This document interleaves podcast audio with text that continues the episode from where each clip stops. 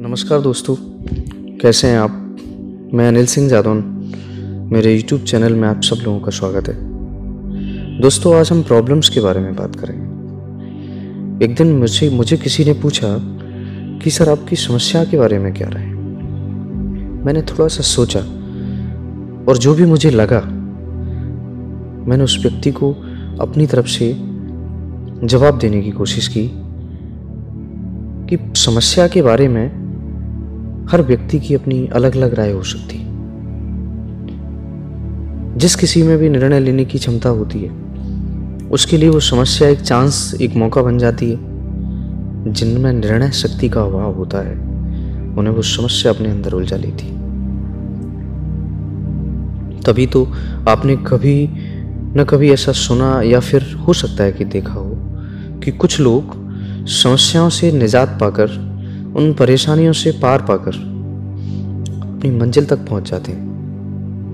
और जो कुछ भी वो जीवन में पाना चाहते हैं उन्हें सब मिल जाता है। और कुछ लोग, ये भी आपने देखा होगा कि कुछ लोग जिनमें निर्णय शक्ति का अभाव है, जो एक समय पर एक अच्छा निर्णय नहीं ले सकते, वो उन समस्याओं में ही धूमिल होकर रह जाते हैं।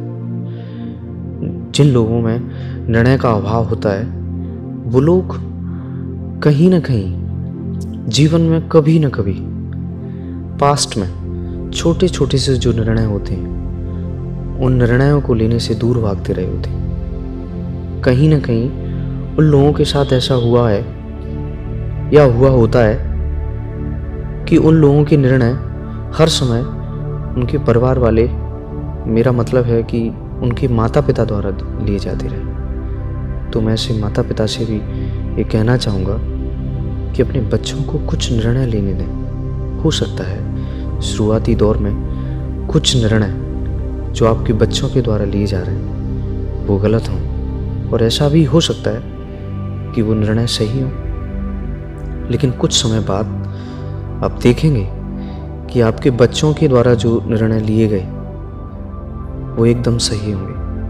और वो एक दिन एक कुशल व्यक्ति बन पाएँगे। सफल व्यक्ति तो मैं नहीं कहूँगा, क्योंकि सफलता का तो कोई आयाम ही नहीं है, कोई एक लाइन नहीं है कि आप इस लाइन को क्रॉस करेंगे और एक सफल व्यक्ति बन जाएँगे। लेकिन कुशल व्यक्ति ज़रूर बन पाएँगे। ये बात तो आप सबको माननी ही चाहिए कि सफलता और असफलता, सफलता भी और असफलता भी एक अच्छे और एक बुरे निर्णय का ही परिणाम होती है। जो लोग भी मुझे सुन रहे हैं, उनका अपना एक अलग मत हो सकता है इसी जो कुछ भी मुझे लगा, वो मैंने आपसे शेयर किया। दोस्तों, मिलते हैं हम आगे फिर कभी एक नए विषय के साथ। तब तक के लिए मेरी तरफ़ से आप सब लोगों को बहुत बहुत आभार।